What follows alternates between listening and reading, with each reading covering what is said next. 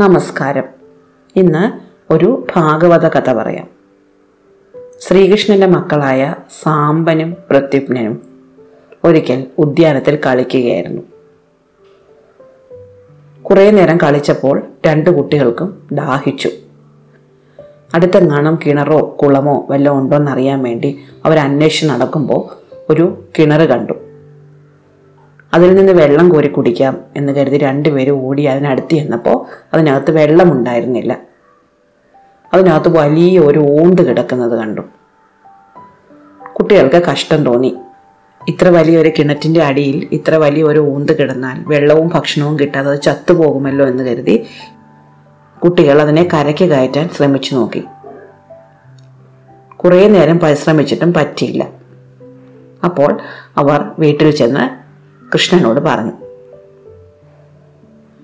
ശ്രീകൃഷ്ണൻ കുട്ടികൾക്കൊപ്പം കിണറിനരികിലേക്ക് വന്ന് ഒരു പ്രയാസവും കൂടാതെ ആ ഓന്തിനെ കരയിൽ കയറ്റി. കിണറിന് പുറത്തെടുത്ത ഓന്തിനെ ശ്രീകൃഷ്ണ ഭഗവാൻ ഒന്ന് തൊട്ടതും അത് ഒരു മനുഷ്യനായി മാറി. ആ മനുഷ്യൻ കൃഷ്ണനോട് ഇങ്ങനെ പറഞ്ഞു. ഞാൻ സൂര്യവംശത്തിലെ രാജാവായ ഇക്ഷ്വാകുവിന്റെ പുത്രൻ നൃഗനാണ് ഞാൻ ഒരുപാട് ദാനധർമ്മങ്ങൾ ചെയ്യുന്ന ഒരാളായിരുന്നു. ഒരുപാട് ആൾക്കാരെ സഹായിക്കുമായിരുന്നു. ഞാൻ ബ്രാഹ്മണർക്ക് അനേകം പശുക്കളെ ദാനം ചെയ്തിട്ടുണ്ട്. ഒരിക്കൽ ഞാനൊരു ബ്രാഹ്മണന് ഒരു പശുവിനെ ദാനമായി കൊടുത്തു. പക്ഷേ അദ്ദേഹത്തിന്റെ കയ്യിൽ നിന്ന് ആ പശു കൂട്ടം തെറ്റി നടന്ന് വീണ്ടും എന്റെ പശുക്കൂട്ടത്തിൽ തന്നെ വന്നു ചേർന്നു. എന്റെ ഭൃത്യനത് ശ്രദ്ധിച്ചില്ല. വീണ്ടും മറ്റൊരാൾക്ക് ദാനം ചെയ്യേണ്ട അവസരം വന്നപ്പോൾ ഞാൻ ഇതേ പശുവിനെ അയാൾക്ക് ദാനം ചെയ്തു. അങ്ങനെ ഒരേ പശുവിനെ ഞാൻ രണ്ടു പേർക്ക് ദാനം ചെയ്തു. രണ്ടാമത് ദാനം ലഭിച്ച ആൾ ആ പശുവിനെയും കൊണ്ട് പോകുമ്പോൾ ഒന്നാമത് ദാനം ലഭിച്ച ആളിന് അതിനെ കണ്ടു. അദ്ദേഹം അത് തന്റെ പശുവാണെന്ന് അവകാശപ്പെട്ടു. രണ്ടാമത്തെ ആൾ പറഞ്ഞു ഞാനിപ്പോൾ മൃഗരാജാവിന്റെ കയ്യിൽ നിന്ന് ദാനമായി വാങ്ങിക്കൊണ്ടുവരുന്ന പശുവാണിതെന്ന്. ഒന്നാമത്തെ ആൾ പറഞ്ഞു ഞാൻ കുറച്ചു കാലം മുമ്പ് മൃഗരാജാവിന്റെ കയ്യിൽ നിന്ന് ദാനം വാങ്ങിയ പശുവാണിതെന്ന്. അങ്ങനെ രണ്ടുപേരും കൂടി എന്റെ അടുത്ത് ഈ പശുവിനെയും കൊണ്ടുവന്നു. കാര്യങ്ങൾ കേട്ടപ്പോൾ എനിക്ക് എന്റെ അബദ്ധം മനസ്സിലായി. അതുകൊണ്ട് ഞാൻ രണ്ടു പേരിൽ ഒരാൾ ഈ പശുവിന്റെ അവകാശം കൈയൊഴിയണമെന്നും ആ കൈയൊഴിയുന്ന ആൾക്ക് പകരമായി ഒരു ലക്ഷം പശുക്കളെ ദാനം കൊടുക്കാമെന്ന് പറഞ്ഞിട്ടും രണ്ടുപേരും ആ പശുവിന്റെ അവകാശം ഉപേക്ഷിക്കാൻ തയ്യാറായില്ല. ഞാൻ ആ രണ്ടു പേരോട് മാപ്പ് ചോദിച്ചെങ്കിലും അവർ രണ്ടുപേരും എന്നോട് പിണങ്ങി ആ പശുവിനെ അവൾ ഉപേക്ഷിച്ചിട്ട് പോയി കളഞ്ഞു.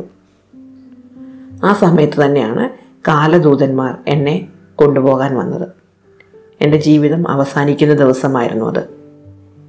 അവരെന്നോട് പറഞ്ഞത് എനിക്ക് മരണശേഷം സത്കർമ്മത്തിന്റെയും പാപത്തിന്റെയും ഫലം അനുഭവിക്കേണ്ടി വരും. ഞാൻ ഒരുപാട് സൽക്കർമ്മങ്ങൾ ചെയ്തിട്ടുണ്ട്. അതുകൊണ്ട് എനിക്ക് നല്ല അനുഭവങ്ങൾ വരാനിരിക്കുന്നുണ്ട്. അതേസമയം ഞാനൊരു പാപം ചെയ്തു പോയി. അറിയാതെയെങ്കിലും ഒരിക്കൽ ദാനം ചെയ്ത പശുവിനെ രണ്ടാമത് വീണ്ടും ദാനം ചെയ്തു. അതുകൊണ്ട് ആ പാപത്തിന്റെ ഫലവും ഞാൻ അനുഭവിക്കണം. സൽക്കർമ്മങ്ങളുടെ ഫലം അനുഭവിച്ചതിന് ശേഷം പാപത്തിന്റെ ഫലം അനുഭവിക്കുന്നു. അതോ പാപത്തിന്റെ ഫലം അനുഭവിച്ചതിന് ശേഷം സൽക്കർമ്മങ്ങളുടെ ഫലം അനുഭവിക്കുന്നു എന്ന് യമധർമ്മൻ എന്നോട് ചോദിച്ചു. ഞാൻ പറഞ്ഞു ആദ്യം എന്റെ ദുഷ്കർമ്മത്തിന്റെ ഫലം അനുഭവിച്ചതിന് ശേഷം ഞാൻ എന്റെ സൽക്കർമ്മങ്ങളുടെ ഫലം അനുഭവിച്ചു കൊള്ളാമെന്ന്. അങ്ങനെയാണ് ഞാനൊരു ഓന്തായി കിണറ്റിൽ വീണത്. ഭഗവാൻ ശ്രീകൃഷ്ണൻ എന്നെ കിണറ്റിൽ നിന്ന് പുറത്തെടുത്ത് എന്നെ തൊട്ടതോടെ എന്റെ ജന്മം സഫലമായി. അങ്ങനെ എന്റെ പാപം തീർന്നു. അങ്ങേ എപ്പോഴും ഓർക്കുന്നതിനുള്ള വരം എനിക്ക് നൽകണേ എന്ന് നൃഗൻ അപേക്ഷിച്ചു. അത് കൃഷ്ണൻ കൊടുക്കുകയും ചെയ്തു. നൃഗരാജാവ് പിന്നെ ആകാശത്തിലേക്ക് ഉയർന്ന് മേഘങ്ങൾക്കിടയിൽ അപ്രത്യക്ഷനായി.